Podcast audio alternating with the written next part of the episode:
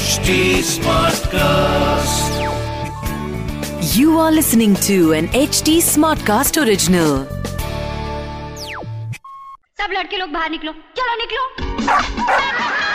देखा? ये है जेंटलमैन तो आप भी जेंटलमैन बनिए क्योंकि ये है जी टॉक एक राज की बात बताती हूँ। आपको पता है हम लड़कियों को ना नॉर्मल पार्टनर तो चाहिए ही नहीं होता है। हमको चाहिए अंतर्यामी, या फिर कोई ऐसा जो टेलीपैथी जानता हो। नहीं मतलब खुद ही पढ़ लेना हमारा दिमाग। हमें बोलना ही ना पड़े। नहीं नहीं, मज़ाक नहीं कर रही, काफ़ी सीरियस हूँ। मेरा नाम दीपांशी है और ये है जी टॉक जहाँ मैं लड़कियों की बात करती हूँ और लड़के छुप छुप के ना मेरी बातें सुनते होंगे। हम डैम श्योर क्योंकि इतने शरीफ तो तुम हो नहीं, कि मैंने कहा, मत सुनना और तुम ना सुनो। आज ना मैं उस गैप की बात करने वाली हूँ जो एक वक्त पे हर रिश्ते में आ ही जाता है। कम्युनिकेशन गैप अब जी फोर्टीन की ही बात सुन लो आप। नहीं नहीं जी फोर्टीन इनका रियल नेम नहीं है, मैंने रखा है। नामकरण करने में ना मुझे बड़ा मज़ा आता है।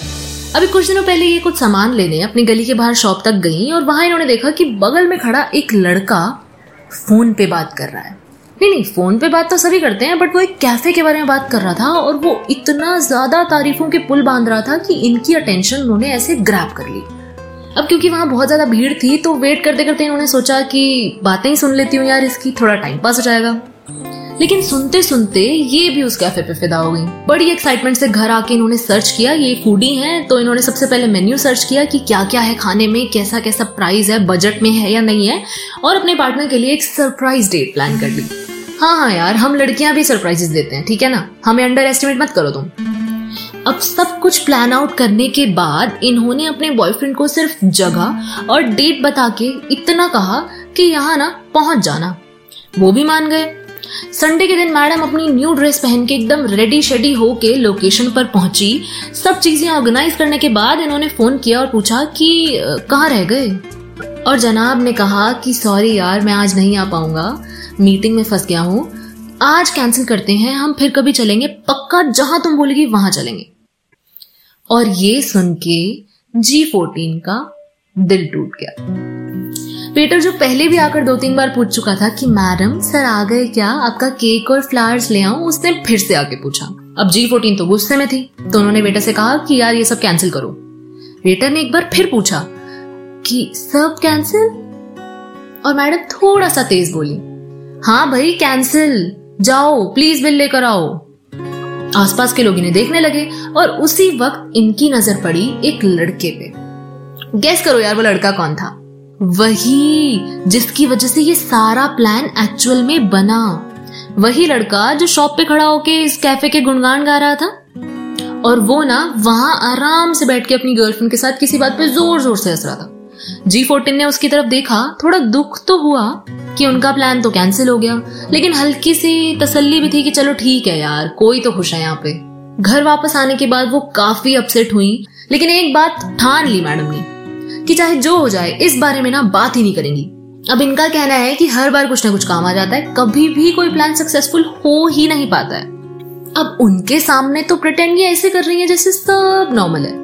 लेकिन मुझसे पूछा है कि दिल से इस बात को कैसे निकालूं? क्योंकि वो गुस्सा मन में अभी भी भरा हुआ है।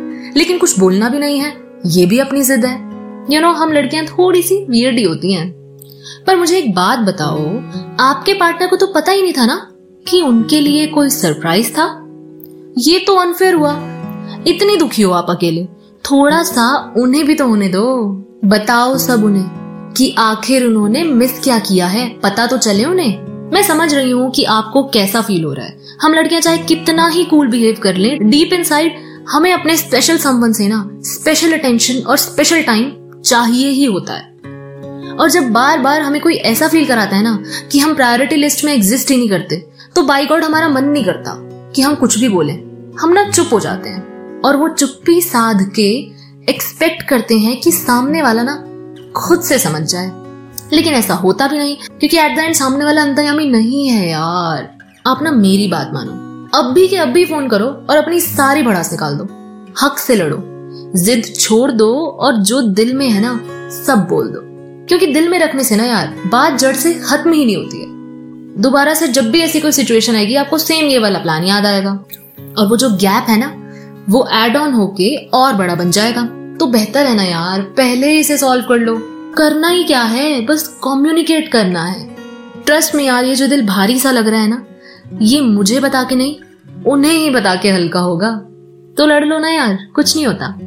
और अगर आप भी कोई बात अपने दिल में लिए बैठे हैं ना तो जाइए और जाके कम्युनिकेट कीजिए। और कम्युनिकेट करने से मेरा मतलब है टू साइडेड कम्युनिकेशन ये नहीं कि हर बार की तरह इमोशंस पे आई होके गुस्से में सब कुछ बोल दिया और सामने वाले की सुनी ही नहीं। आई नो हम इमोशनल हैं, थोड़े ज़्यादा हैं।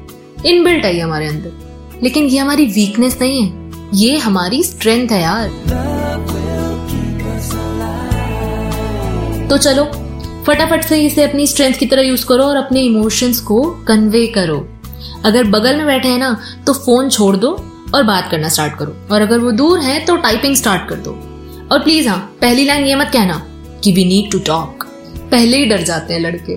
अच्छा बाय हाँ अब मैं चलती हूँ। आप भी अगर कोई बात ऐसे शेयर करना चाहते हो ना मुझसे तो मुझे मैसेज कर सकते हो इंस्टा और ट्विटर पे।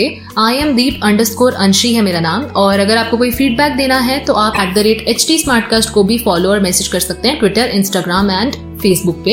And to listen to more podcast you can log on to W W W dot H T dot com this was This was an HT Smartcast original. HT Smartcast.